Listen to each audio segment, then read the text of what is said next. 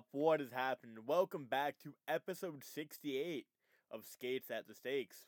Big win in Vegas. We have a few games to cover, but boys, let's get right into it. How are we feeling at 127 in the morning of Sunday, day of the World Cup final as well? Yeah, hey everyone, excited to be on the pod tonight. Uh, great win over Vegas. We just finished off the beginning of our road trip. Uh, we went one one and one this week. You know, decent performance against the Bruins, absolute shitter against the Coyotes, and then tonight a pretty strong performance. But ready to get into it. Excited to give you your uh, weekly drop of Islanders content for the week. Just uh, excited to get into it. All right. Um, so Jacob, how you doing? Good man. Uh, if you were good, just uh, watch the game with AJ, a couple other buddies. Um, great game, full 180 from last night. Um, a lot of fans not knowing how they're feeling after last night because obviously a confusing game. Coming into the game, a couple injuries announced that we'll get into, and they won the game. It was a great game. Had a lot of fun. So uh, yeah, we'll get into it. A straight one, one, and one in our last three. Uh, our first loser point in a shootout against Boston. Oh, we'll get into that game in a little bit. But all in all, three points out of six isn't terrible, considering the circumstances that we've been going through with more injuries we got to break down, with Pelech getting injured and Palmieri getting injured again, Clutterbuck being out. Like I said, we'll get into it, but I'm not too upset right now. There's some on ice issues that they really have to focus on. We'll get into it, but I think we should just start nice and easy and get right into the Boston game. Do we agree? Yep, sure thing, Jake. Uh, why don't you break down the Boston game for us? Yep, Tuesday night at TD Garden to start the road trip. It was the Islanders versus the Bruins. Goaltending matchup was Linus Ullmark and Semyon Varlamov. Uh, I believe they threw him out there because he has success against the Bruins. Um, and yeah, uh, first period, right off the bat, six minutes in, Jake DeBrusk on the power play, assisted by McAvoy and Pastrnak. Islanders kind of controlled the first five minutes. Uh, I believe they missed a few. I missed this game. I missed the first two periods, I should say. But from what AJ was telling me, they missed a few easy chances, and then they took a penalty, and Jake DeBrusk scored. And 20 seconds later, Jake DeBrusk with his second of the game, assisted by Pavel Zacha and Taylor Hall. And then three minutes after that, at the nine-minute mark, Noah Dobson shot it from the point, tipped by Josh Bailey for his fifth. It 2-1 at the end of the first. I believe shots were 9 8 Islanders, so pretty close period. Second period, jo- uh, Noah Dobson ties the game off a Josh Bailey assist, also by Brock Nelson. So he has two points. Dobson has two points. Bailey has two points. Tie game. And shorthanded, Derek Forbort, Forbort, whatever. Second of the game, shorthanded, assisted by DeBrusk and Pavel Zacha to make it 3 2. Shots that period were 10 8 Bruins. And then with four minutes to go, Sebi assist to Casey Cizikas for his second of the year. Four minutes in, that tied it. And that ended that period. of going into overtime. Shots were again very close 9 8 Bruins. Um, overtime happened. It was a lot. Uh, shots were 6 1 Boston. They controlled that overtime, but they got out of it. Uh, shootout happened. I believe they shot first. Charlie Coyle stopped by Varlamov. Then Barzal uh, got his, and then DeBrusk scored. Nelson missed. Pasta scored and Lane Lambert sent out Josh Bailey to try and keep it going. Yeah, a lot of people are debating on Twitter if Josh, sending Josh Bailey out was a good choice or not. I know he's technically the most successful guy. A lot of people want Oliver Wahlstrom. A lot of people want Simon Holmstrom. That is never happening. But again, you take the loser point. Uh, you see the Rangers are ahead of us right now because they have those six loser points. We didn't have any. Uh, so definitely glad you come into Boston with Cal Clutterbuck on the second line in Boston against the second best team in hockey at that point. Get a point. Not mad about it at all. They played well. Uh, obviously, shootouts suck. So we move on to Thursday. But I'm sure we want to talk about this game a little bit. Yeah. I mean, we had Cal Clutterbuck and Josh Bailey on the second line, and we got a point out of it. How mad could he really be? They played well. They played hard. They played good Islander hockey. They worked their ass off, and I was really proud of their performance. I thought they looked very good. Varley, uh, he was scaring me a lot. He did the whole thing where he kept on looking behind his shoulder after every shot, and I cannot stand when he does that because it just shows he doesn't have any confidence. He did not do that tonight, thankfully, but I hate when he just looks over his shoulder after every shot, looking if it went in. Like, my brother in Christ, you're the goaltender, tend the goal. Ryan, how do you feel? Yeah, I mean, again, I, I didn't have very high expectations for this game. Recently, of the past like two years, we played very good against Boston. We used to never beat Boston, but like starting in the 2020 season, we've really had their number since then. So that was cool. Um, just that we got to play them. Great game by Bailey. Great game by Dobson. Couple of good performances. Like Varlamov, I, I get what you're saying there, AJ. He looked shaky, but on the other end, Linus Ullmark, one of the best goalies in the league, also looked shaky. So it's really just like how Varley's style is at this point. He even looked a little shaky tonight, even though he had a kind of a shutout at five on five, gave up two power play goals that weren't really on him. But yeah, like uh, at the end of the day, it's it's a point in the bag. We could have got a free point if we put anyone but Josh Bailey there in the shootout. Um, I think Bailey probably like they, you know, they know their stuff. The coaches, they have the historical shooting percentage. Maybe maybe Bailey does good on Monday night shootouts. Who, who knows? But they went with Bailey instead of anyone else on the team, and Bailey just kind of skated the puck at Ullmark and then fired it at him, which was really lame way to end the game. But yeah, I mean, like uh, it's totally fine. I, I think it's fine to take a point off Boston on the road. Hopefully, we beat them at home later in the season, kind of assert our dominance over them. But you know, it, it, was like all in all as a game against one of the top teams in the the top team in the league right now. I believe Boston is. Um, I think it was a fine performance for what it was. Yeah, really no complaints from me. It could have been a lot worse. We were expecting a lot worse, which is the most important thing, and it ended up being fine. They got a point out of it. First loser point of the year, which sucks, but when we got to the shootout, I really did not expect to win. Look at all the guys Boston have. Look at all the guys we don't have. You know what? We don't have the Pastrnaks. We don't have the Marchands. Jake DeBrusk also scored two goals. I know one of them went in off Bailey, but still, his shootout goal was very nice. Pasta's was incredible. People are giving Josh Bailey a lot of crap about his shootout uh, move. I really don't think it was that bad. We all saw what he was trying to do. I think people were being babies about it because it's Josh Bailey. If he scores that, everyone's, you know, hyping him up and like, oh my god, Josh Bailey, the elite shootout guy. Even though he's not elite, he's shooting at like I think a thirty percent rate, which is below average, mid at best. But everyone knew Bailey was going there. You're kidding yourself if you thought someone with less experience than Josh Bailey was gonna go there at the end of the day. Would it have been nice if Simon Holmstrom went? Yes, he should have went, but it was always going to be Josh Bailey realistically. And is that the right decision? No, but it's kind of what I thought of it at least. I don't know about you two. Yeah, I mean, I'm not gonna kill him over it. I mean, we'll get into the babies. I, I think he's saying a lot of people have been babies has basically been the moral of the story this week. Um, we'll get into it with the Coyotes game because I have a couple things to say about this.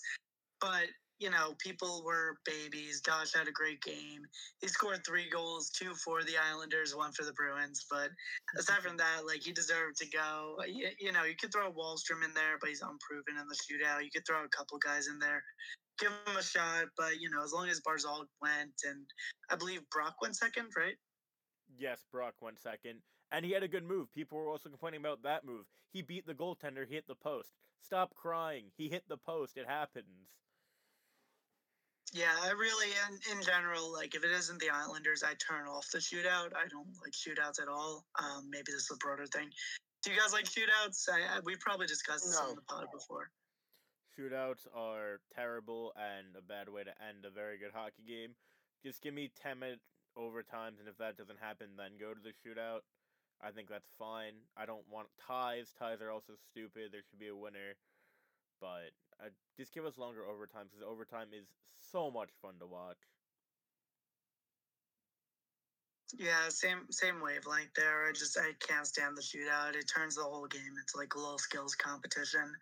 And I genuinely, if the Islanders aren't in it, I just turn on a different game or I turn off the TV because I'm kind of like it doesn't tell me who was the better team on the night. And I think it was a pretty 50 50 game and it deserved a better ending than it got. But two points for Boston, one point for us. And we were, we are on to Arizona, to Mullet Arena, to the, the home of the Yotes, the big one. Um, we we finally got an opportunity to slay our demons. But uh, Jake, if you want to break down our game against the Yotes on uh, Friday night.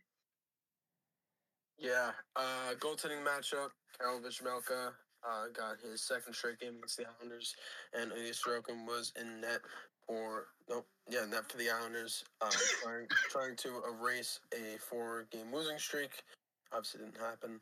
Uh, but in the first period, a very good period for New York Islanders. A minute in the game, Sebastian Aho, uh, with his third of the year from the point, assist by Nelson and Josh Bailey. And then with about seven minutes to go in the period, Matty B, uh, I believe uh, it was a sour shot. Uh, he tipped it in. His fourth of the year, Wahlstrom got the other assist, and in typical Islander fashion, with 40 seconds left, Shane Gostisbehere with uh, with his seventh, uh, made it 2 1. Shots that period were 11 11. Second period, eight minutes in, Clayton Keller with his 11th, assisted by Barrett Hayton, Nick Schmaltz.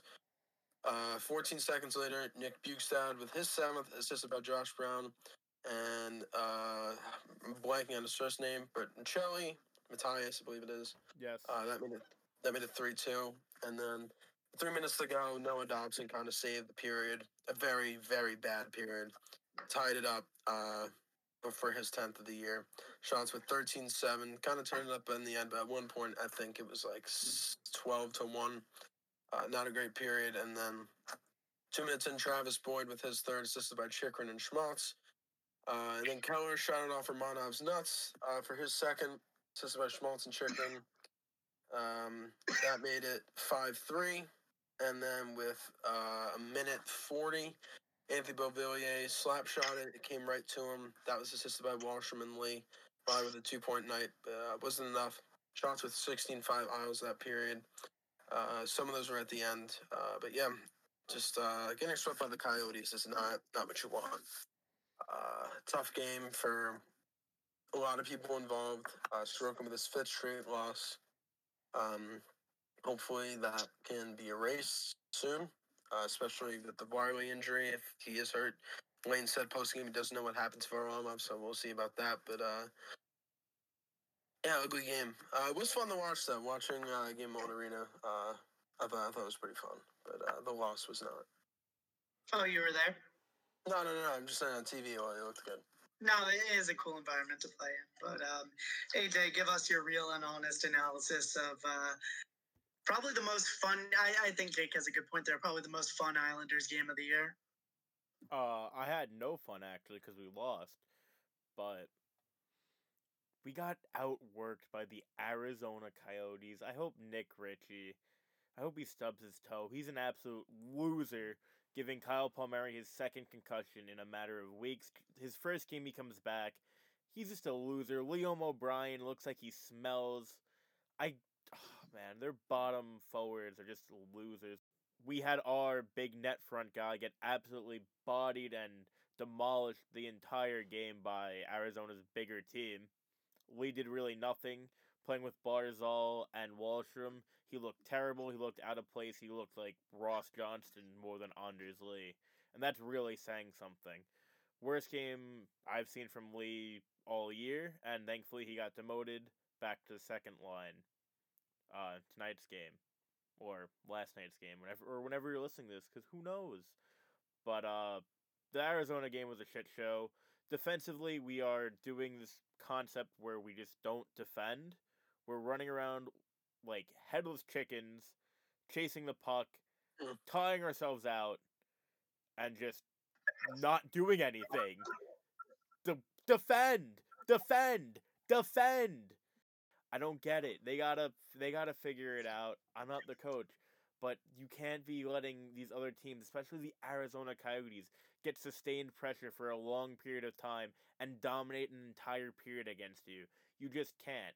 I'm not gonna be all doom and gloom because I'm very happy they won today. Because you know what, we lose to the Arizona Coyotes, one of the worst teams in hockey, and then you beat a better team. Yes, I know Eichel's out, but in Vegas today, that's no slouch at all. No matter how many injuries they have, winning a game there is always difficult. But man, they just need to gel together defensively. Because what's to happen if we make the playoffs? You can't be playing like this in the playoffs. You got to think about I you know don't want to talk about it. You got to think about the end goal at the end of the day. I'm not saying to rebuild like other people are. I'm not saying to blow the team up.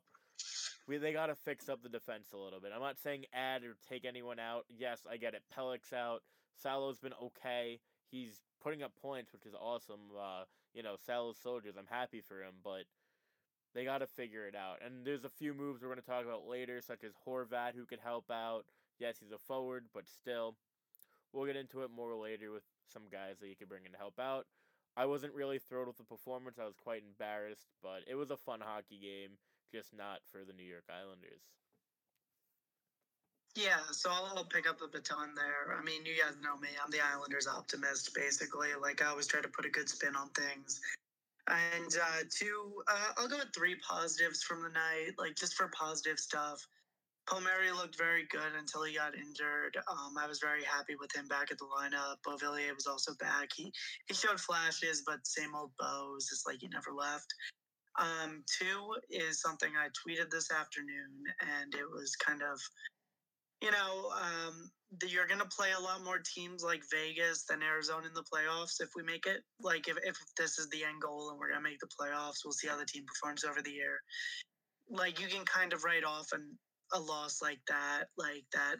Arizona just wanted it more. It was a home game for them. They played like dogs out there, faced pucks. Like, they always swarmed us. It didn't seem like we learned our lesson against them. And we got exposed. Um, I'll get into some negatives in a little bit um, credit to the Yotes, but also just like overall, the teams you play in the playoffs are going to be playing more of a skill based game than what the Coyotes were playing. They were just chasing pucks, dominating along the boards, and just giving 110% uh, out there. Um, and three, all the good teams this year have lost to the Arizona Coyotes. You can look at Boston, Toronto, Carolina, a couple teams we cont- we're contending with in the long run have lost the Yotes this year. So it's not the be all end all to lose a game to the Coyotes.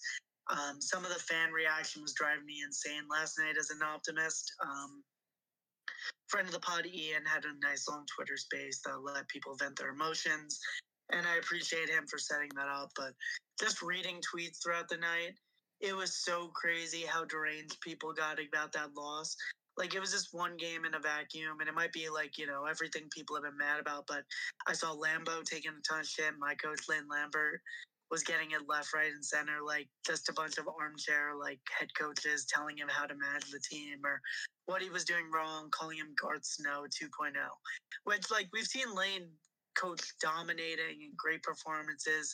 Some of the best moments in UBS Arena's history thus far have been in the Lane Lambert era. Not to say much because that's only two years of history, but like I, I trust Lane. He's still learning. He's still developing as a coach.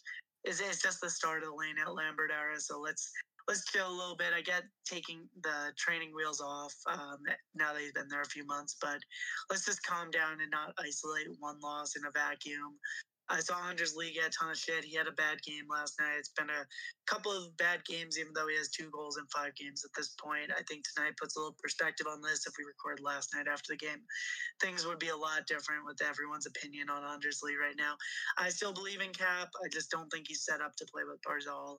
Thought it was a bad idea overall. I didn't like it at all.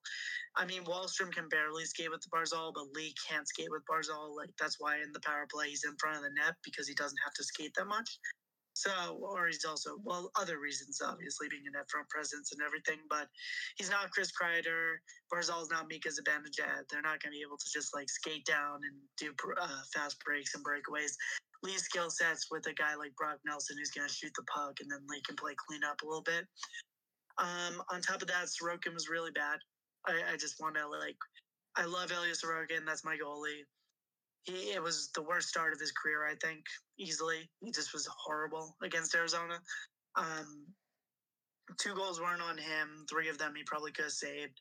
He set such a standard of excellence that it's it's hard to not hold him to that every single game because we know what he's capable of and we know how good he is on a night to night basis. But, you know, it was really frustrating. He seemed to have some of the mojo back tonight against Vegas. He came in as a the Edwin Diaz appearance. He appeared with like five minutes left. He made two or three saves. not not too heavy work. Maybe this gets his confidence back up because I genuinely believe with goalies, like for the skilled goalies, so I'm talking like Sorokin, Hellebuyck, um, Markstrom, what's his name, uh, a couple of other top guys, uh, Vasilevskiy. Like it's easy for them to spiral. Like you'll see out of Edmonton all the time. Jack Campbell will beat himself up over every loss, and it's always his fault. And when the team wins, it's despite him, and they get really down on themselves and sad in post game interviews. Goalies do. Uh, Markstrom's been doing all the time this season. And like goalies, when you're that elite, like the skills 90% of the game, but the other 10% is just your confidence level. And if Ilya's not feeling great, we just need to get that confidence back up and play well in front of him. So tough game from Ilya. I think he'll get back on track other other kind of considerations. It, it, was a very fun hockey game. I really liked watching the game. Like I know neutrals who were really enjoying it, um, be it Rangers fans for Islanders downfall or just people looking for a fun game on a Friday night. It was cool seeing us play that way. We probably win that game three nothing in the Trotz era, but. We had a fun five-four game. Uh, Salo uh, well contributed, even if they didn't on the back end to goal scoring. So there are little things that you could take out as positives, and I think you know, if we beat them for nothing or something, maybe there aren't as many teaching moments. But you go back to the drawing board, you take uh, Romanov and move him away from Pulock because that didn't work out. You put him back with Dobson at points tonight. I thought it worked out really well. And we'll get to tonight in a little bit, but I'm probably rambling at this point. But it, it's probably better to just have a learning moment instead of a dominating victory because uh, uh, that's loser talk. I, I don't want to say that, but like it's basically just like um, you know, you can find a teachable moment in the loss as opposed to just going into Arizona taking care of business, which is better for the standings. But there were lessons learned from the game that I think that the team can appreciate, and they did incorporate some tonight. So I'll kick it over to Jacob. Jake, what do you think of the game uh, against Arizona? Yeah, obviously frustrating. Um, I would say this game and the St. Louis game was probably the worst Ilya Sorokin's career. Um, yeah, I mean, I was freaking out. Uh, Lee had a really bad game. Uh, a few positives. I thought, I thought Palmieri looked great. I'm glad he's back, but he's not back. Uh, hopefully, it is just day to day, and he can come in maybe for the Ranger game. Uh, but yeah, defensively, it was a little bit of a mess, um, and it wasn't great today, um, which we'll get into. But uh, yeah, uh, again, fun to watch, but not a fun ending. You don't want to get swept by the Coyotes, but uh, at least it's over with. Uh, it's done. Uh, they will not play them until next year. Thank God. Them in Nashville are becoming our boogeyman. Yeah. Well, well thank God it's out, it's out of the way. You can't confirm that. Yeah, what a scumbag them. hit, too. Yeah, I mean, that was ridiculous. And, and good on Salo, uh, who's not the biggest guy in the world for stepping up right away. Um, shocked it was only a two minute roughing call. That's uh, was a little ridiculous. Not that we would have done anything on the power play, but um, just kind of to make a point. Yeah, and I'm surprised didn't. Like, I, I thought there'd be at least a fine out of the hit. I know if DPOS doesn't do everything they're supposed to do, or uh, DPOS, Department of Player Safety. They don't. They aren't the most effective or efficiently run uh, organization in the NHL. But like, man, was that frustrating seeing Palms come back I I still I could just sworn I, have broken it down like the Zapruder film, but uh, but Italian the Zapruderia film uh, for Palmieri. I thought he got a tip on that Dobson goal. He was awesome. He played really good. The Peas line was back, but you know if if Anders Lee's you just can't have him on the top line. You can't have guys who can't skate with Barzal. I'm not saying Bailey can skate with Barzal, but he can play catch up a little better than Lee does, or get to Bailey's quote unquote spots like where he needs to be. Lee Lee isn't going to play with Barzal, and Lane just has to go away from that for at least 20 or 30 games until you figure out what you want to do with the top six. Um, AJ, any closing thoughts on the Yotes game? Yeah, fun game, I guess. I I'm just very salty that we lost to the Arizona Coyotes. And just the way the goals went in, it was stupid. One off Mayfield, one off uh, cock shot off Rom hockey's a stupid sport sometimes. It really is. But you know what? I'll take a loss like last night to get a very nice win like tonight. It evens out. It washes out. Jake, let's get into the Vegas game. Before we do, I mean, the Islanders now have two PP issues one with Romanov and then one with the power play. So uh, I think I, I just wanted to get that one off quick. Uh, Jake, you can go into Vegas now. Yeah, it was announced pre-game that Kyle Palmieri and Cal Clutterbuck would be out day to day, both with upper body injuries. Hudson Fasching came in on the fourth line, and Simon Holmstrom slided on the third line, and Lee and Bailey swapped. Uh, goaltending matchup was Semyon Varlamov and Logan Thompson. Uh, first period with about a minute, two left. Anders Lee with his 10th. Very nice shot. He was due. Steve picked him as the first goal scorer. Good call by Stevie. Uh, Broadway Steve is they they're calling him now. Assisted by Robin Salo, who's now on a point streak, and Anthony Beauvillier. Shots that period were 9-9, pretty even, which would not be that way in the second period. A minute in on the power play because Casey took one with two seconds to go. Um, I think it was uh, what was it, hooking or something. I don't, it doesn't matter. Uh, Riley Smith, the Islanders owner, uh, underrated Islanders owner. Uh, we kind of looked into that. He does own us. Um, his 15th of the year. And then a few minutes later, Hudson Fasching, Aho pushed it out to him. He just uh, he skated towards the net, used his size, scored. My fourth line winger, his second of the year, two goals in five games. Aho was on a three game point streak. Also, Matt Martin got an assist on that. And at the end of the period, um, Simon Holmstrom with his first career NHL goal. Really nice deke, really nice shy, did everything so well. He had a pretty good game. Uh, again, obviously his first of the year because it is the first of his career. Very happy for Simon Holmstrom and the Peas who got the assist. Uh, third period, our owner again, Riley Smith, on another power play, assisted by Pietrangelo and Chandler Stephenson. Um, and I missed this. The shots were 17-9 for Vegas in the second period. Uh, and and we kind of re- we really just had a really bad first 10 minutes of that period. Uh, we go to commercial break. Uh, Mark Stone uh, looked like he hurt his Achilles. Uh, we went to commercial. He came back. Ilya Sorokin's in that. Nobody knows what happened to Semyon Varlamov. They thought it was an equipment issue, and then he actually talked to the trainer. Uh, Sorokin had one save shutout. Uh, Brock Nelson on the empty netter with his 15th, and then he had the puck again a minute later. And then, like the good friend he is, passed it to the man they call Zach for his 10th of the year. Also assisted by Pageau with his second. Uh, Semyon Varlamov win. Great game, 35 saves. Ilya Sorokin, one save shutout. Uh, does not break the losing streak, unfortunately. Shots with 38 26. They gave the first star to Varlamov, the second star to Riley Smith, and the third star to Anders Lee. Uh, but the two guys that came into that, Hudson Fasching and Simon Holmstrom, scored today and pretty much made the difference. Um, not a pretty game by any means. A lot of, uh, AJ, what's the saying? Um, What? chickens? Uh, The he- chicken thing. oh, a lot of headless chickens on the Headless chickens, yeah.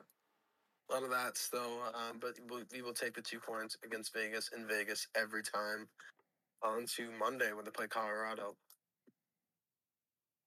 Yeah, uh, hopefully Varley is okay. Uh, if not, I expect Cory Schneider to be recalled. I don't think he'll play until maybe Friday. Um, but hopefully Varley's okay. Hopefully Palmieri and Cal heal up as well. But if not, they have some solid depth options at Thompson Thatching and Simon Holmstrom. Get That Ross off this fucking team. that goal by Hudson Fasching was absolute chills. Who knew that a New York Islander had the ability to drive the net? Because I know Mathew Barzal does not. Man, uh, I want to talk about Barzal real quick. He's good. He's really good. Don't get me wrong. He's our best player. Why does this man always stop at the point and just pass the puck and stop? Why does he never drive the net? Someone look at Jack Hughes' highlights. I beg. Look how Jack Hughes drives the net, pushes play forward, and creates stuff down low. Barzal just stops at, at the point every time. It's so infuriating. It's such a bad habit. Drive the net. You're such a good player. You're one of the fastest players in the league. Use that speed. Get around guys. Stop just giving the puck to the defenseman and hoping they get a Hail Mary shot and it goes in. Create something. I'm begging you.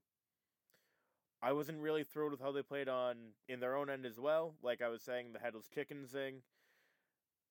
Just defend better. Uh, they got to work on that. I was really hoping this road trip would be, you know, the turning point for that because the defense hasn't been good this year.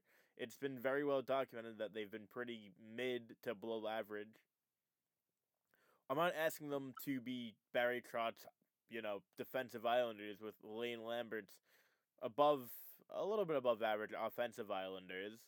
We're not asking for that, but you got to be competent in your own end because it's gonna hurt you, and it's hurt us a decent amount this year in games we probably shouldn't have lost to bad teams. We constantly play down to our competition, and I don't get why. We have a good leadership group. I like Lane. I think he's a pretty solid coach. We don't know what's going on in there, but I think he's a pretty, you know, respectable guy, a reasonable guy. Why is our veteran team playing down to the likes of the Philadelphia Flyers, the St. Louis Blues, the Coyotes twice? And I understand there's a lot of parity in the league, any given Sunday, yada, yada, yada. You can't be giving up these points to bad teams. The Nashville game, they did look very good that Nashville game. I'll give them that, but um they can't be dropping points to bad teams if they expect to be a playoff team cuz you give up these points to games, you know, you give these points up in games you should win. Less points you're going to get, better chance you one miss the playoffs or two you have to face like a Boston or Carolina. Who knows who's winning the Metro now that the Devils suck again? We didn't kill the Devils. We ended the Devils' uh, Mickey Mouse run. But uh, yeah, there's a lot to be worried about. But I think hopefully by the end of this trip, I'm gonna still you know remain a little optimistic that they could bring it back together. I think a trade would help a lot. I think Bo Horvat would help a ton, and it would relieve pressure off guys like Barzal. It would help the power play. It would even help us in our own end but we'll get into that in a little bit. I know Ryan has some uh, trade talk he wants to go over as well.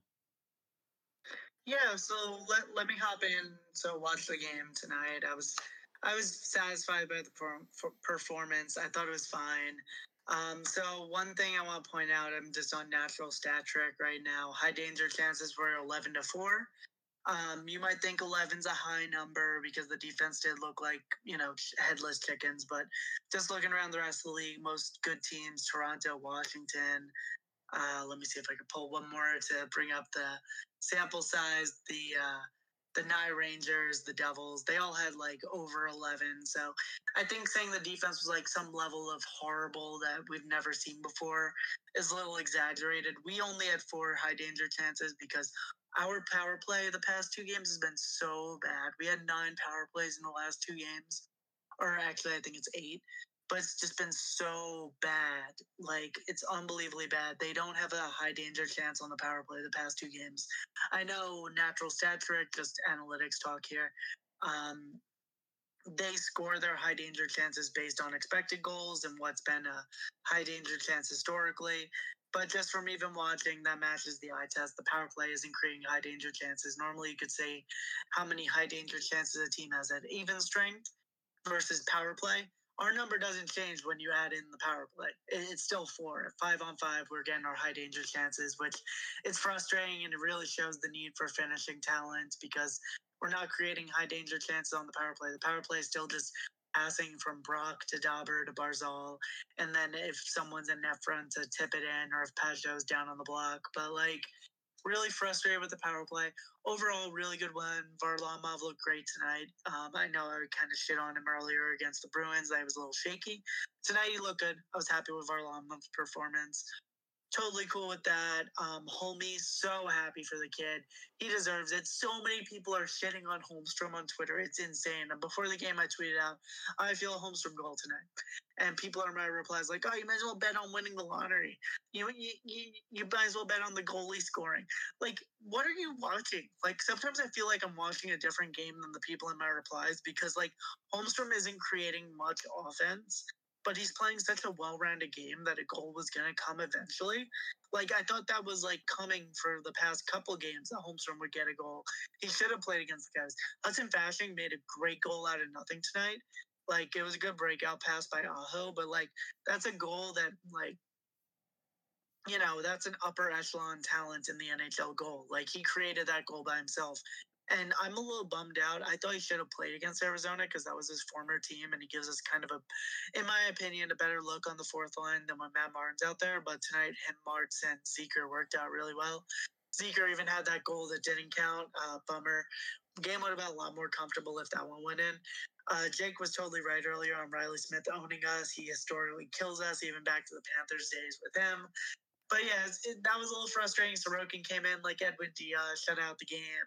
Couple empty netters on the end made the result look a little better, but it's just really frustrating to not see us get high danger chances on the power play because you literally have an extra man. I think the double double pivot we have with Lee and Pageau down on the block is ineffective. I think you need to move move one of them to PP2, probably Pageau, but you need the face-off wins unless you feel comfortable with Brock. Maybe you could put Wally out there or something, but you need to switch things up on the power play. It's been ineffective a couple games now. Tonight's game, we could have blown open in the second. We had all the momentum and we could have won it comfortably, but we didn't. So that was frustrating. But yeah, I'll take a win. Vegas is one of the five best teams in the league. We'll, we'll get to it. We have a midseason podcast where we're going to go around the rest of the league. So everyone get excited for that. I might take a victory lap on AJ on Vegas being better than uh, the LA Kings. But yeah, so uh, Vegas a good team. They're not special in net, but they have so much five on five talent all throughout the lineup. Like they'll have guys like William Karlsson out there tonight. I was like, I haven't heard that name in months, and then he'll impress me with a move or something. Um, but yeah, I mean, Vegas a good team. It's a good win to hold overhead. We're beating the good teams. AJ made a really good point earlier. AJ said that uh, you know, he, he really doesn't like that we're playing down to the bad teams, but I love how much we're playing up to the good teams. Like, you could go through our schedule. Every time we play a good team, we're playing up to them. So that's promising to me. And I think when you get to the playoffs, you want to be playing up to the good teams because that's how this team has made their bread and butter, made their money in the playoffs, like just by playing up to better competition, just owning them from there, um, and having stretch runs where they're scoring a couple goals and then defending the rest of the game. It's tough without Pelech right now. I understand Salo's been okay. Aho's really hitting another level. Dobson's been great most nights. He was just okay tonight, but he's been great most nights. Dog had a shitter against uh, Coyotes, but he was really good tonight. Really good against the Bruins. Really good against the Devils. So it's a mixed bag there. Pulock needs to be better. He's the money guy. He needs to play better hockey, but you know, I, I really don't feel comfortable telling him how to play better with the guys around him. Um, Mayfield has kind of fallen off a bit. He needs to be better. But on the back end, AJ is right. We, we look a little scattered at times, but the high danger chances at five on five are pretty like uh, Vegas only had nine high danger chances at five on five. I'm seeing here, so it was like it was okay for a 60 minute game. Like you'll take that, and with Varlamov and net, that's perfectly fine. But like you know, you'd like the defense to look a little more competent out there. Uh, Jake, any other takes from tonight's game? Yeah, back to Hudson Fasching. Uh, he did have a press conference. I really like this quote. Um, this season in general, I felt more comfortable. I've been through the ups and downs of the call ups. Eventually, you just got to say screw it and just go for it. That's kind of where I'm at. So I'm very happy he scored. Sorry, I was chewing a pretzel when you asked me. No worries, um, dudes rock. I love that quote. Yeah, I hope he stays. Um, but we all know who's coming back in when he is healthy. But uh, Hudson Fasching's a great 13th forward to have. Uh, and I'm loving what I'm seeing from him. And I'm so happy for Simon Holmstrom. And as we say, we love Simon. We do That's right. love Simon here.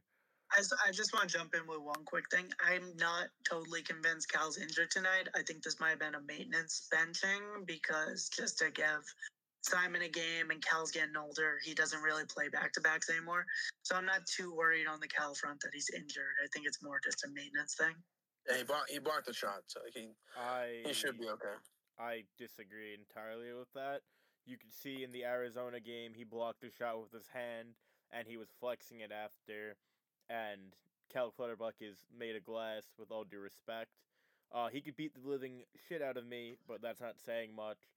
I think he messed up his hand, and they're just not going to tell us because the New York Islanders. So we'll see about that. Palmieri, another concussion. Uh, very scary stuff. Uh, Nick Ritchie, terrible human being, per usual. And with the Adam Pelech front, I don't know if we got into that too much, but he was. No one knows what's going on. I was going to say he's skating. He's not skating. No one really knows what's going on, if he's skating or not yet. Concussions are very scary. It could be three days. It could be three weeks. Could even be three months. You don't know what's going on. Head, you know, CT head trauma. We got to take this very seriously, and I get it. I mean, I don't want to rush the guy back if he's not ready. He has to be there mentally, and you know, take care of himself first before he comes back on the ice. It's very sad, but that's what concussions are, and that's why they're trying to take him out of the game. Like, look at the uh, Filip Hronek hit. We can talk about that real quick if you want before we go back into the Islander stuff. Ryan Reaves with a vicious hit. It's a clean hit. If it was the IIHF, it was an international hockey game, it would be a dirty hit. But in the NHL, that's a clean hit. He has to keep his head up, but Ryan Reaves doesn't have to be that vicious and ferocious about it. But that's what Ryan Reaves gets paid to do. So there's a lot of debates that was sparked over that hit, and it's sad. Hopefully, Filip Hronek's feeling better. I know he, you know, he hasn't played since then, and he left the game. But scary stuff, man. Yeah, just get into that for a bit. I thought it was a clean hit. Um, I'm not a big fan of hits and player safety discourse because mentally I always side with the player. Um, Ryan Reaves has actually been awesome for the Wild since they've acquired him. Um, he's been really good there. So I, I hate that the news story around Ryan Reaves this week is that he's been like, you know, throwing a big hit Revo style because he's been a really good hockey player. He's racking up points with the Wild so far. So that's a bummer. But yeah, you know, Hronek, obvious. Like, I don't want to do the 200 hockey man thing. to say, keep your head up. But like, he, his head was down. He, he should have anticipated the hit. But you know, it's just part of hockey. Hopefully, Reaves or uh, feels better going forward. I like him as a player, and we'll we'll see where it goes. Just a bummer there. But um, back to the Pelech thing, real quick. You know, we saw this team right before uh, the COVID 19 pandemic in 2020. They lost Adam Pelech for 13 games. It was probably going to be till the end of the season before the season got pushed. The team fell off a cliff. Team went 0 13 without Pelech.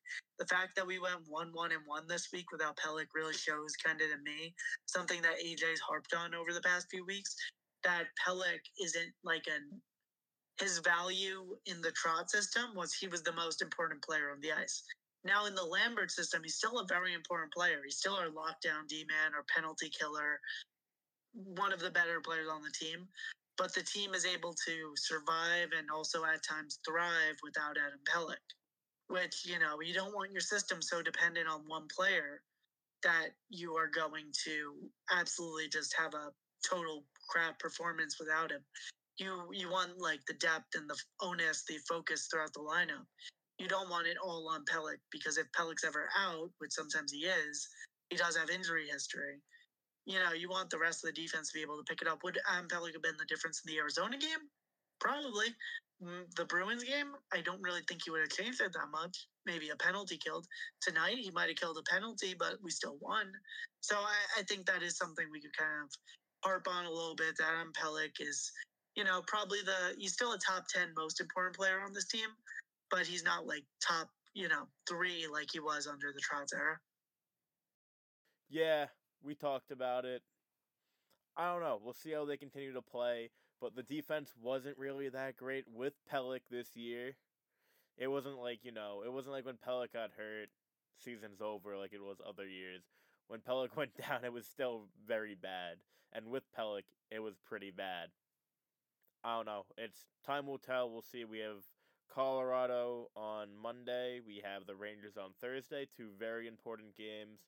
I mean, you know, you can get you can go by. If you lose to Colorado, it's not season ending, but that Ranger game is massive right now considering they're above us in the wild card sadly. They're on like a 6 or 7 game winning streak right now. Unfortunate, but that's the other thing this team needs. This team needs a nice winning streak. Will we get it?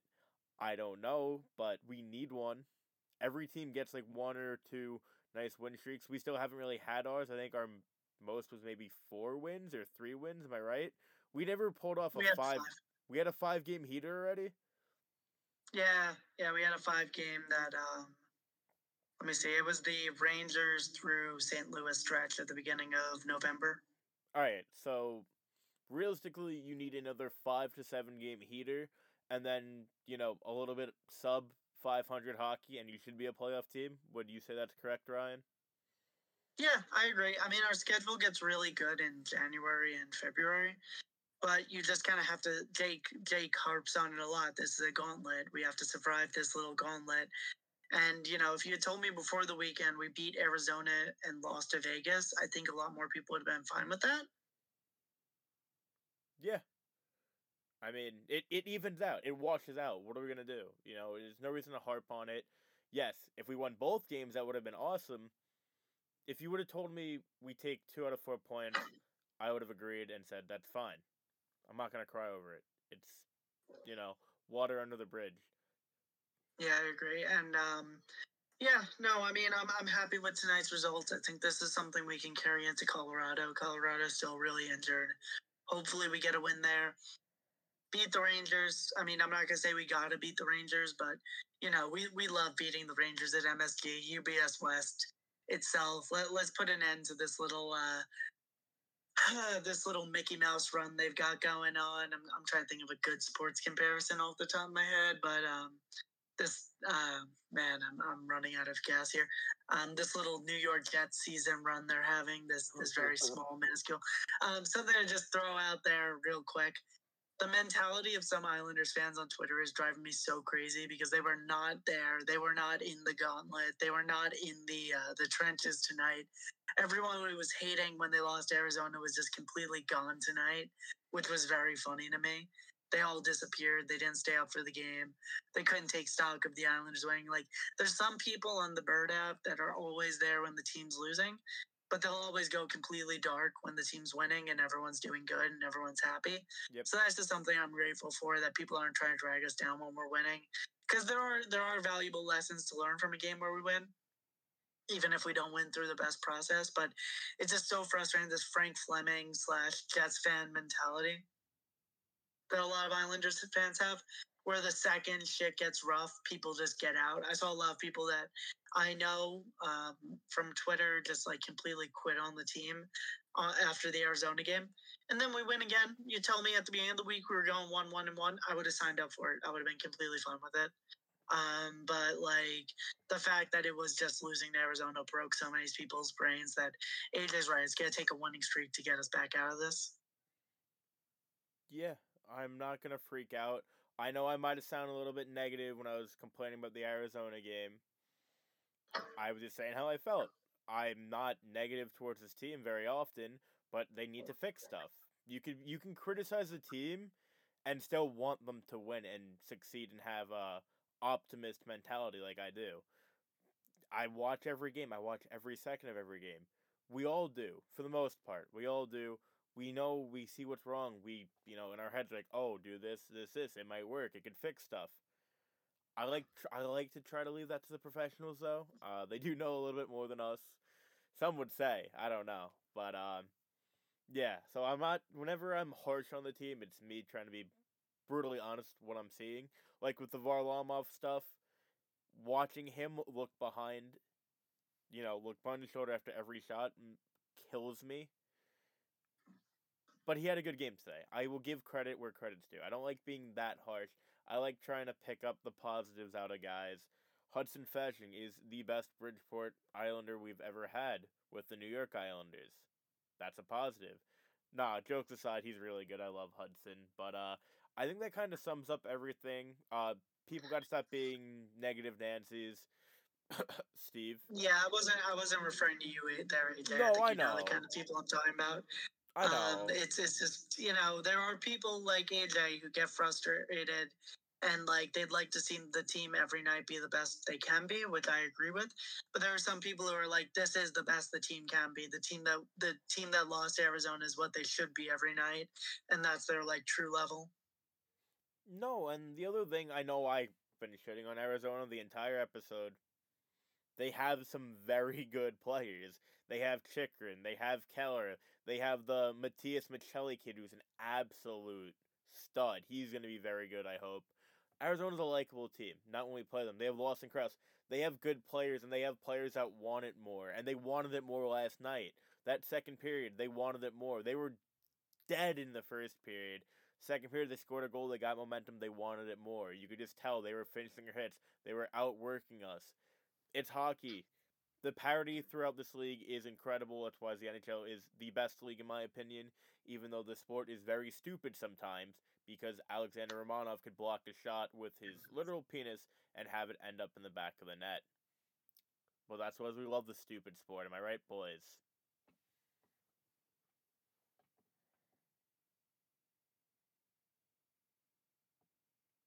Yeah, I guess I'm right. Sorry. Yeah, sorry, I just stepped away for a sec. Yeah, no, AJ's right. Um, you know, stupid sport, but we love it, so we keep moving. Uh, but now let's get into some trade deadline talk. Trade deadline's a couple months away. Best time to make a move is now, in my opinion. Just get someone in, reward the boys, reward Lane. We've done so good to this point. No one thought we were going to be here at this point of the season. No one thought that we'd be in a playoff spot. We'd be fighting for it. The window is now. If you want to improve the team, improve it for the long run, do it now, please. Lou, I beg of you to work between the hours of 9 a.m. and 5 p.m. to complete a damn trade. That's all I'm asking. Just get us a shiny new toy. We were robbed in the summer. The fans deserve it. Everyone who believes in this team deserves a move. I'd love it to be now. As long as something's in the works to happen at the deadline, I'd appreciate it. But the team needs an influx of talent. Josh Bailey had a really good week. I think we can all agree on that. For what Josh Bailey is, he had a good week. He had three goals, uh, two for the Islanders. But like, we would really like a talent right now. But AJ, first name that comes to mind, who do you want to add to this New York Hockey Islanders team? Well, if you are a a reoccurring listener of the podcast, you'd think I'd say Timo Meier. My opinion has changed. I still want Timo Meier. I want Bo Horvat. I'm on the Bo train. It makes a lot of sense. I'm gonna make a YouTube video on this as well, so uh, go follow Brock the Stable. Get me to 100 subscribers, yay! But uh, besides that, Bo Horvat, very good centerman. He's gotten Selke votes before. Good two-way forward. That means if you know you're not big with the whole awards. Selke's, you know, usually very good their own end, the other end, good face-offs. Brock uh, Brock Boeser, sorry, Bo Horvat is one of the best centermen in the league. I'd say top five. Uh, Ryan and I could have this debate in a little bit if face-offs matter or not, because I still think they do. Uh, Ryan, not as much as I do, believes in the face-off drama. We'll get into that. But with Bo Horvat, you could take Pageau off the power play, which I 100% agree with you, Ryan. You add another offensive talent. You could take Barzal, who is terrible at faceoffs, out of the center position and let him just move him to the wing. Yes, you know, the center position is more valuable than a winger. I don't care. Barzal is playing like a robot right now. He is just programmed to do the same thing every time. Take the puck, stop at the zone, let him, you know, release the shackles a little bit. Let him play a little bit more freely. And I think Bo Horvat takes one pressure off him because he doesn't have to worry about losing faceoffs. And you get another offensive talent. You have one of the best goal scorers in the league this year with Mathew Barzal and Oliver Wahlstrom. He's also a leader of the Canucks. He's been the captain since he was 24 there, so I think he's 28 now. It makes so much sense. He's just a very good player. He's a leader, he, and he, you know what? I'm not saying he's our Butch Goring, but he could be a very key piece going forward. He's a UFA at the end of the year, so usually if Lou makes a trade like this, it will come with a contract extension. We got to see. I think Bo Horvat is the guy, though, for all those reasons that I listed. Yeah, so I love Bo Horvat personally. He's been the captain of the Canucks since he was 23, one of the younger captains in the NHL. He's it's such a disservice to Bo Horvat. He's only been able to play in two playoffs, one real playoffs, I, I guess the Mickey Mouse kind of Vancouver run in the bubble. Um, their uh, run uh, kind of counts towards a playoff run, but like also there's the he only played with the Sedins his rookie year in a real playoff series, and then he had the bubble, which they wouldn't have been in under normal circumstances, but they made it in, and they made a little bit of a run before losing to Vegas in seven with uh, Thatcher Demko. So just kind of behind the the Rat Martin lore here. The Canucks were my second favorite team growing up. Love the Sedins. Uh, love Bieksa. Loved a lot of the guys, Alex Burrows on those teams. I've always been tapped into Vancouver podcasts. My two favorite ones are Roxy Fever and one called I Hate This Team, which I've been listening to a lot lately. It's a very good podcast. Uh, kind of the title explains the story there. They hate the team. Uh, but yeah, so basically, the thing to say about uh, is they don't play much defense in Vancouver, but he's a great two way center. He's been absolutely on fire this year. He's the, exactly the kind of guy the Islanders want on their first line. Really enjoy Horvat. I'm excited to see what he's going to do the rest of the season. He's going to make some trade deadline suitor happy. I think the Islanders should pay the price and go get Horvat. I understand the price is going to be pretty high for an expiring deal. And it's going to be hard for a guy who just played for one culture where I, I think someone made this point on Ian's Twitter space last night, but all of these guys grew up in the 90s and early 2000s and the connotation and the kind of what you associate the Islanders and the Canucks with during those periods are losing. Um, but it would be hard to get him like right from a plane from British Columbia to take the plane to Long Island, be like, "Hey, you live here now, right? For live here for eight more years." So like that, that would be a bit of a tough sell, I think, to Bo Horvat. However, the current contract the Vancouver Canucks are offering Bo Horvat is 5.9 million, the same kind of offer that Ryan Nugent Hopkins got on the Edmonton Oilers. Bo Horvat, I love Nuge too, so I don't take this as slander. But Bo Horvat is such a better player than Ryan Nugent Hopkins. It's not even funny. Like Bo Horvat's a captain of a team he's a second line center like Nuge, but he's so good. Like he has, he's like third in the NHL in goals right now. He just constantly produces, makes stuff happen, fires pucks on net. He's like, he's like, think of what we know with Brock Nelson, but a little bit of a shorter, stockier version. But he's like incredible. It'd be like adding another, a better Brock Nelson to this hockey team. So I totally think you go for Bo. Lou doesn't make trades, it seems, unless he has a contract in hand, unless it's Palmieri, which he was willing to play that till the summer. But you need to know that that extension's coming with whoever you trade for. So, so it is interesting what we're going to do with Horvat. I love Horvat. I really want Horvat. I think he's a missing piece on this team. It lets you maybe move Barzal to the wing or let Barzal take the face off and then play defense on the wing, break out a little more. And it might even help Maddie's confidence, just get a couple more tapping goals deflections, redirects, stuff like that. But yeah, I'm, I'm a big Horvat fan. And yeah, Jake, what do you think about Horvat? Gonna agree. Uh, agree, especially because they are familiar talking with each other. Allegedly, they talked on the at the draft. Apparently, they've been talking, according to Stefen Rosner. Um, who knows how true that is, but they, they are familiar with talking to each other. Um, I love Bo Horvat. I would like to move Barzal to wing, have that first line be Wahlstrom, Barzal, Horvat. It just helps the team a lot. He's a leader. Um, he would have two bows. Um, who would be the real Bo Bamba? I don't know. Um, but I think that's you know obviously we talked about Timo Meier. That was someone I wanted them to get. But I just think I would I want Bo Horvat more, and I, I just do think it's more likely just because they've they've talked. They have familiar talking to each other. Um, it just makes trading easier. Well, it's gonna it's gonna cost a lot, but I think it's gonna benefit this team in the long run. Um, love Aatu Räty, love William Dufour, but um, you know, I hope they have fun in Vancouver if that is the case. But I, Bo Horvat's my number one target. Timo's probably second. Um, maybe Brock Boeser, uh, who got scratched again today. So yeah, um, I, I think Bo Horvat's definitely my number one target that is on the market. Yeah, and thank you, Jake, for mentioning Brock Boeser. Sorry, I know AJ's gonna jump in, in a second here. But um, you know, the thing that you can kind of see the Islanders have accumulated at this point so much cap space. My uh, my Google isn't working right right now because of the Wi-Fi in my apartment. So if someone could pull up uh, Jake, if you could pull up Cap Friendly and just see what our active cap number is for the deadline, like how much space we're gonna have, but like we have over $12 million in space at this point. You can combine Horvat and Boeser or whatever you want to do if it's with the Canucks into a one singular trade. Like right now, the Canucks are bleeding so bad. They expected this year to come out and come out firing.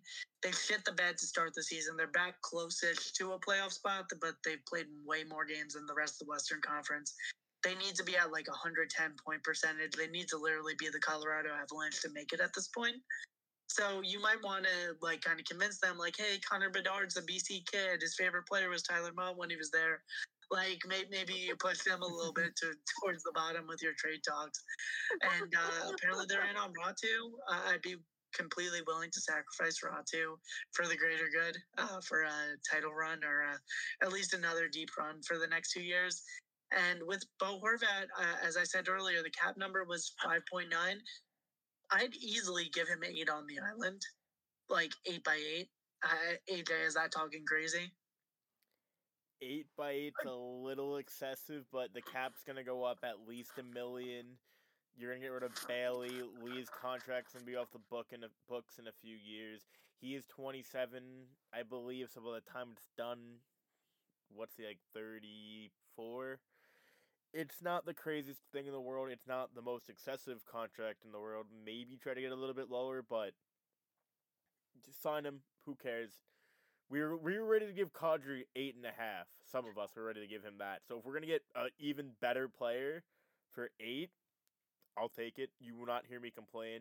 I love Bo Horvat. I've liked him for uh, many years now because he always carries my fantasy team, and I will I will be loving my purchase of a Bo Horvat Canucks reverse retro when it's on sale when he's a New York Islander. Um, to answer your question, Ryan, they currently are projected to have ten point eight nine five million in deadline cap space. So definitely, so if Plums definitely, goes to the IR again, that might open up some more. Definitely room for def- definitely one of them, maybe two. Well, um, yeah, I think I think there you can fit Horvat and Boeser if you want. Like Boeser's what what's Boeser making six? He's making five, six. Uh, Boeser's five points. Yeah, Boeser's six by two, and you have to figure if you're gonna get Boeser and Horvat, Beauvillier is probably out. You'd probably send Beauvillier yeah. for Boeser to make that work. Not to make yeah. my big work, concern but... over the summer with trading Bo to the Canucks is Barzal's a BC kid. So it was like if Barzal's contract runs out, you're sending his best friend over there to his hometown. But like now that we have Barzal locked up, and if you do want to move Bo, you're you're totally fine to do that. Like Barzal's here, he's stuck here. Nothing he can really do. Like there's player empowerment in other sports where he could have forced a trade. But in hockey, once you sign that eight year deal, you are stuck on Long Island. Matt Barzal's locked in. So do whatever you want. If you want to send Bo out to BC, like everyone will be sad because it's Bo, but like whatever gets the deal done, if it makes the Islanders better, you simply got to do it. Yeah. Do we want to have? Do we want to be the nice guys? Oh, we're gonna keep Bo. Maybe he'll break out like Pavel Buchnevich, who he was better than a few years ago. He was so much better than Pavel Buchnevich a few years ago. You say that now and you laugh. You laugh. Buchnevich is a point per game. Bo, yes, the Energizer Bunny, Bo Bamba, all the the love that we have for Bo, all the great memories. It's in the past. If you can get an elite talent, uh, potential elite talent like Brock Boeser, who is a little bit of a reclamation project, but he's still better than Bo. If they're giving away Brock Boeser, how do you not jump on that?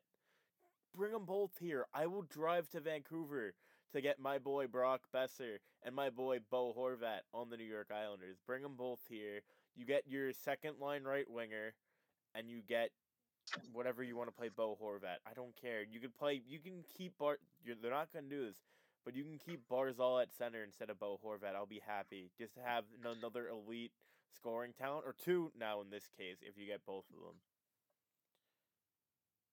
Yeah, I totally agree. We we I, I would hop on that road trip with you, and we start the Vancouver Riot Part Two in Minecraft because we're not actually starting Riot, but uh, to get Boeser and uh, Brock out of there, uh, you know, or Bo out of there, like it'd be awesome. Um, you know, we'd add another Bo, we'd add another Brock, but I think it's easy to make that replacement. Um, yeah, but just to kind of go on other trade targets, we, we beat Timo Meier to death. I don't think we need to talk too much. Everyone knows he's excellent. Um, just kind of stay of the union on Timo Meier. AJ, as of right now, what are you willing to give up for Timo Meier? Uh, first, second, uh, same package for Horvat, basically. First, second, raw two, Salo. Sorry, Sounds Robin. good. Um, I I think the package for Meier's going to cost a, you a little bit more than it would cost for Horvat um, because fair. he is an RFA. RFA, elite winger. Would, would we call Timo Meier elite at this point? Yeah, I would. I would as well. I He had 15 goals. He's- Yeah, but some average it per game. depends your definition of elite. Obviously, I know some people use it very loosely, which I think that's where the Timo Meier. I think he's borderline elite. I don't think like obviously he's not. There's a lot of really good wingers in hockey, more than we probably could think of. Like guys are just breaking out every day now. It's awesome. It's great for the league. That scoring is up. Don't get me wrong, but uh, Barry Trotz's hockey's in the mud. That's right. Uh, probably why no one signed him yet, Mr. Unemployment over there. Uh, yeah, but uh, basically, I'm, I'm fine if we get Meier. I, I think that'd be a great bet on the future. It would just take a lot to pry him out. Like, I think the Devils at this point would have to trade a guy like Holtz. Like, I, I think you need that kind of like, okay, first round equivalent prospect in the trade. Like, it's going to be your first for this year and then a first equivalent and a prospect. So, kind of think the Mark Stone Brannstrom trade a little mm-hmm. bit Yep. like that that's kind of the the template for Timo Meier is to be like you're only giving up two or three things, but it's going to be two or three really really good things. And I I don't know if the league sees Aatu Raty as a like first round equivalent, so that's why I'm a little bullish there. I think he might just be like the equivalent of a of a second like yeah like a high second rounder or something. It, it really depends. You'd have to do like a whole trade value chart to get there, but that's kind of my take on Meier. I think it's going to be two or three like really, really good things. I don't think the Sharks are going to go for quantity there because they do have a pretty good farm system. They're just going to want like elite high end talent. But our first round pick might intrigue some teams. I, I think that a lot. Um, I've gone back to this a couple times. We have very high variance on our uh, kind of where our pick's going to be. Cause like, what's what's to say? Like, you know, we call up um, we call up uh, Patrik Allvin in Vancouver, and he's like, "Oh, the Islanders, they're, they're going to be out in the first round.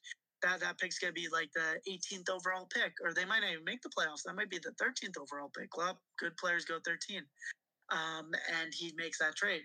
You know, I, I think our first round pick does hold more value than a team like the Devils, who seem a little safe at this point, or maybe the Bruins, who seem pretty safe at this point. But that's just kind of my take on things. I, you, you both agree with that, right? Like teams probably see that as a bit more variance than your normal first round pick. Yeah, I get what you're saying. I don't know about the Raty take though. I think that Raty is probably a low first round pick, like maybe like low low, but it's weird. I don't. Every team values guys differently. Uh, I don't really think many GMs are looking at Corey Pronman's uh article, get, boosting him up to like 20. His overall. redraft of the 2023 uh, draft lottery, yeah. I really don't think that Matt GMs and scouts are gonna be reading. like they read it obviously they're all consuming the hockey media but I don't think they I hope not I hope they don't let their opinions get swayed by Corey Pronman and his redraft article when we know some of the sketchy writings he's done in the past giving a lot of disrespect to Noah Dobson and the New York Islanders and a few other players but I don't know. It's interesting. I think obviously, like I said, every team's value is different. It is kind of similar to NHL uh, franchise mode. Some teams value guys more and want guys more than other teams. You know, so it's all whatever they think of the guy at the end of the day. That's you know the value. Yeah, I agree with you there, AJ. I, I was trying to convey that, like, high, high second round pick. Like, he would be the first pick of the second round and last pick of the first round at this point. Like, if you look at a redraft, he's going easily, like, top 20, but.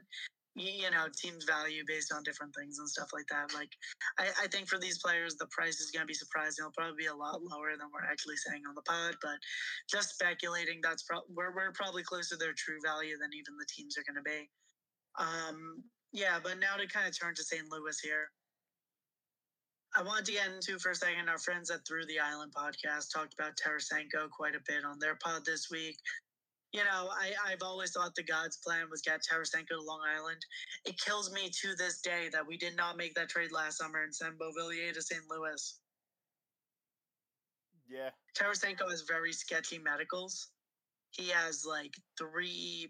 He's had three surgeries on his arm, but he said personally like that the third one was the one he needed. The first two were just like minor touch ups.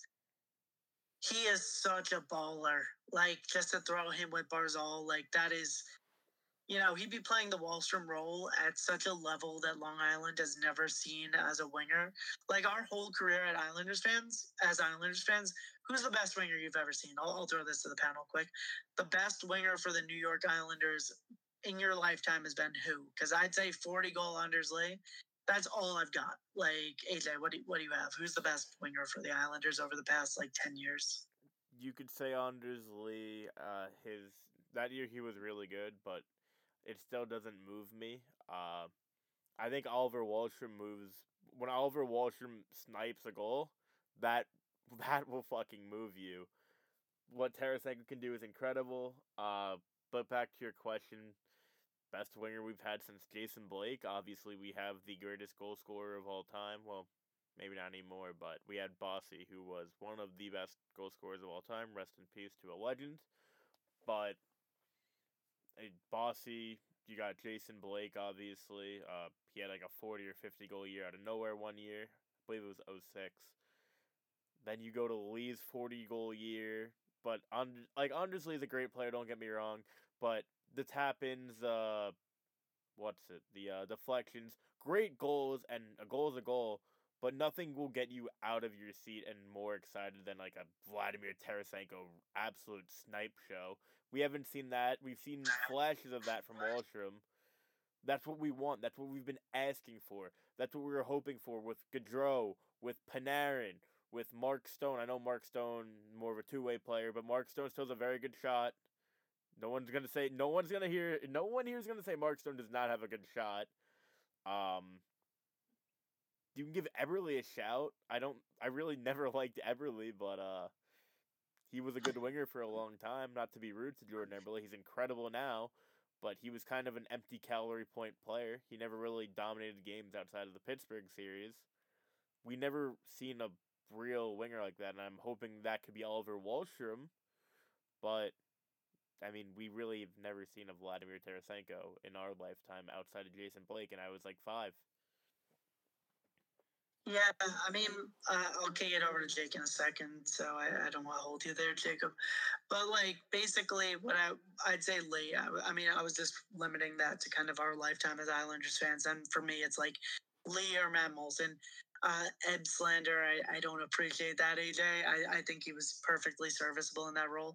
But I think the thing about Wahlstrom at this point is like you're playing NHL career mode, and he has that third line like potential, or he has like first line potential and third line talent at this point, or second line talent, and you're just playing him up in the lineup to get gas his numbers.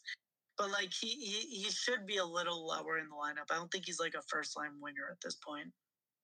No, and it scares me. I love Oliver Wahlstrom.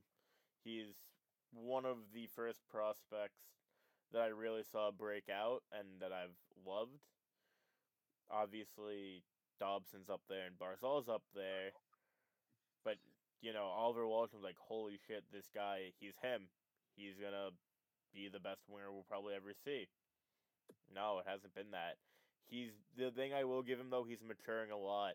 You can't take him off the first line to do, you know, he's not he's not even stat padding on the first line really.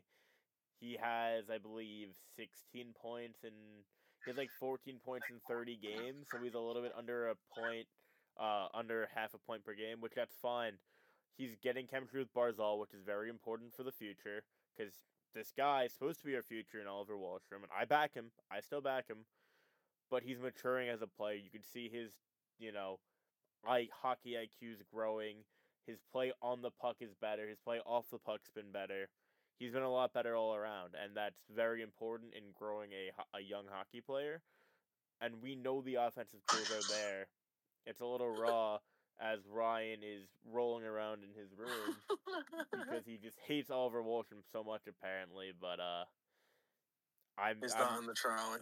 he's not on the Wally trolley. I'm on the trolley. Something just fell. Um, my my mouse fell off my desk again. Um, yeah, no, uh, AJ, finish your point there. I was basically done. Uh, I back Oliver Wahlstrom. Yeah, no, he's he's the best forward we've drafted since Barzal, um, easily. Like he, he's there, and I, I agree with you. I think under Lane, he has a lot less pressure on him. Like under Trotz, Trotz treated him like a like a prisoner and an enemy of state. Uh, so it, was just like he, he was under shackles, on, always in handcuffs under Trotz. Now he gets to play a little bit his game under Lane, he'll show up like really well every third game. He'll have a good game, and then he'll have a mediocre game. But you know, it's also because his third line mate at all times is going to be a passenger. Like it's the Barzal and Wally show, and then the third guy on that line is always going to be like just mediocre until we can find a winger. But Jake, I just wanted to kick the initial question back to you quick. Best Islanders winger of your lifetime? You could either say just like one season or like just overall. I'm gonna go. I'm gonna go with Trent Hunter. No, I'm just kidding. Um, uh, uh, I, I, I will say I wasn't even thinking about this, but you, you said his name. Matt Moulson in 2011 was incredible. I know he played the Tavares, but uh, Matt Moulson was one of my favorite Islanders. Uh, 69 points in 82 games. He was awesome. I was so upset that they traded him um, to Thomas Vanek, who winner did nothing.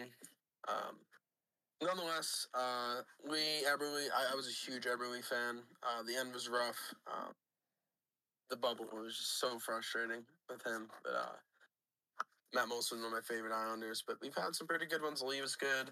Uh, Eberle, Hudson Fasching, uh, you know. Yeah, some more uh, Rat Martin lore on the podcast quick. So growing up, my pops is a Rangers fan. Um, and my I, I, love my dad. My dad's a great dude, uh, but he's a Rangers fan. It's his one defect. And we'll we'll go to Islanders Rangers games together. But the first hockey game that, or the second hockey game, we went to Islanders versus Devils once, and then we went to Islanders Rangers back in 2011. And I went to the game with my dad, and my uncle is an Islanders fan. He's from the, the Bronx, but he grew up an Islanders fan because he loved the dynasty. It let him get a taste of winning growing up. He always bought me cheap Islanders tickets, and we always went to games together when I was a kid. Um, and it was it was really cool. He would always take me out to UBS, me and him. But um, what happened was I went into the game in a Ryan McDonagh T-shirt because my dad bought me that for the Rangers. I didn't have a hockey allegiance really. I just had that one T-shirt.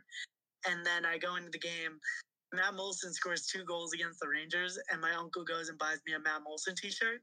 And then I wind up wearing that. Matt Moulson becomes my favorite player. I absolutely love Moulson. And then from there on, me and my uncle would just go to Islanders games. We went to like four or five every year for uh, the rest of my kind of childhood there. So that was really cool, and I, I loved uh, I love the fact that Matt Moulson made me into an Islanders fan. Were you there when we saw Matt Moulson at the Islander game the other month or week? I don't believe so, or I no. feel like that might have been something where you saw Matt Moulson and then I met up with you after the period or something. No, that was with me, and that was the Flyer game. It was the Wally game. So no, Matt yeah, Moulson's here, and then he didn't. He probably was there, but they didn't show him. Attaboy Matty Mo, uh, Ryan's favorite player. Yeah, maybe an Islanders fan. There would be no Rat Martin without uh, without Matt Moulson. I'd be just like uh, probably another annoying, uh, probably successful Rangers Twitter account and very annoying or something. But thank God that didn't happen. Um, so I get to use my powers for good and stay on Isles Twitter with the rest of the homies. Matt Moulson was my second Islander jersey. Uh, what was your first? Mike Comrie. Jesus okay. Christ, nice, nice. Mike Comrie. That's a name and a half. Yeah.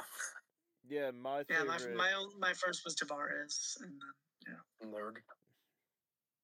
Basic bitch. Uh, but, uh, but anyway, off Tarasenko, just real quick while we wrap up trade targets. Um, a guy we saw against when we played Arizona. I believe he played. I didn't really notice him out there, but Jakob Chychrun, um, just a good option to strengthen up the left side of the defense. Romanov has been really good as an Islander. He'll have a bad game every once in a while, as we saw against Arizona. Where do you sit on Chychrun at the moment? Would you be interested in trading for him? He's been awesome since he returned. He's been really, really good. I thought he was pretty good against us. I don't I don't think he was like, you know, oh my god, Jakob Chychrun but he, you know, he used his size very well. He bodied Anders Lee. he played good defensively. And he had that one offensive break where it was like, holy shit, this guy looks absolutely legit. He didn't score off it, but I thought he was just gonna rip it right right past Sorokin with how that game was going. It was off the uh, face off. He just broke it and looked at looked Bobby Orr esque, some would say. Yeah, I want to say with Chychrun a lot of the time. So this might be a really, really hot take, but I'll go for it here. Um, so the thing I think this year that happens, I don't know what team does it, but I think when you trade for Jakob Chychrun, he becomes your Chris Pronger on the 2010 Flyers. Ooh. I think whoever- Ooh, What's up? ooh, that's hot. Continue. Yeah, so I think I think he's such a goal scoring defenseman that whatever team adds him, be it the Islanders, be it Toronto, be it LA Kings, he's gonna be so good in the playoffs as a goal scoring defenseman that he's gonna be able to propel that team to at least a conference finals. So I think whoever gets him is very blessed and very lucky to have him. I think the plan right now of being Pelech and Romanov as the top two on the left side seems locked in. I don't think we're gonna go for a number one left-handed defenseman, but he's just such a good goal-scoring defenseman. Like it's him, Makar, Fox, and then just as pure goal scorers, Josi too. But like from the younger generation, I don't think there's anything like anyone else, and you get him for three more years. Like I think that's such an immediate impact. Like I think Toronto is going to trade for him at the end of the day because his cap hits low. They could have Arizona retain half. You give up like Nick, or Nick Robertson, couple firsts or something. Like the needle will move there eventually. But he's just such a good goal scoring defenseman that I think any team would want him. It's it's literally like having if the Islanders could have two Noah Dobsons, you'd you'd immediately do it. Like it, it seems smart to do, but I don't think with the how the Islanders DNA and makeup is that we'd go for it. He's also better than Noah Dobson, just because. Oh, absolutely. Yeah, yeah. I didn't think that was a hot take, but uh, defensively, Noah Dobson really needs to improve. It's not, it's not like oh my god, we got to scratch Noah Dobson. His offensive game is still incredible and the best offensive defenseman I've ever seen in my life. And he's only 22. He's still growing into his body, so I'm not really worried with him. But defensively, he needs to get stronger, figure some things out, and he will. He's very young, and I'm not worried. But Jakob Chychrun's a lot better in his end. Yeah, and just on my Pronger take, AJ, you said it was hot. I, I don't think there's many teams that he wouldn't be a, the best left-handed defenseman or best offensive defenseman on that team. Like just going over young guys, it's Fox, Makar, uh, McAvoy.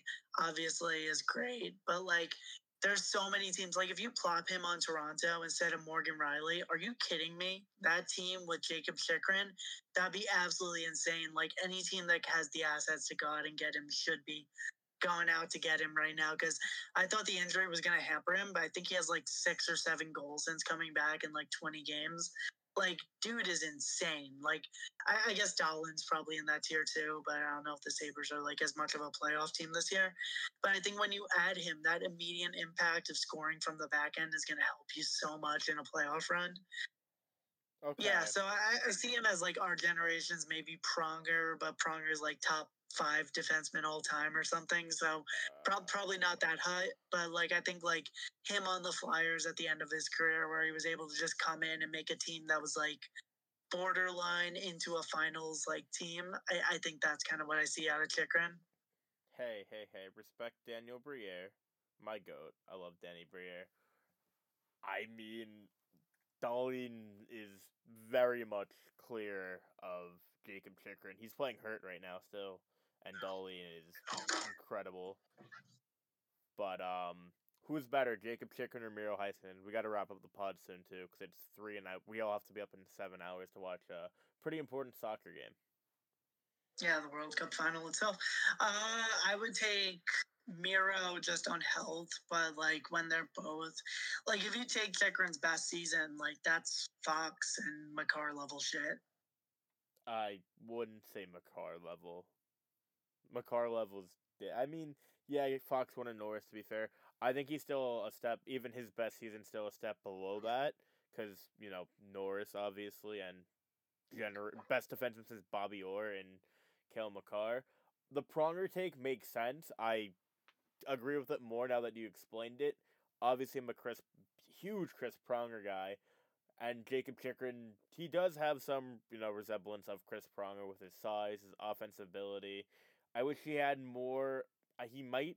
I don't really know too much about Chychrun. Uh, funny enough, I know the Islanders have been linked to him forever now. We're not getting him, in my opinion. I don't think he has that fuck you persona that Pronger does, which is why I love him so much because he wouldn't take shit from no one. I don't know too much about Chychrun's play like that. I need to watch Arizona more, but it's kind of tough when the Islanders are playing every other night now. I don't know. Uh, he's one of the best defensemen. I don't hate that take as much as I did when you first said it. I'll leave it at that. Sounds good. Yeah, no, that's fine. That that's just kind of been my take on him for a while now. That whoever adds him's getting a great ad.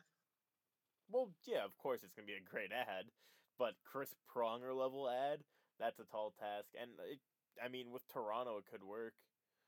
He I mean, like needle mover ad. Okay, like that. yeah, That would move the needle enough to get Toronto or get. I'm just trying to think of teams that are kind of on the borderline right now. Like, let's say, just thinking out west, uh, LA. Like LA as Jakob Chychrun. There, I think that brings them to a conference final. Um, Vegas. That would get Vegas to the conference final. I don't think they can do it. They'd have to move hell to get him cap wise, but.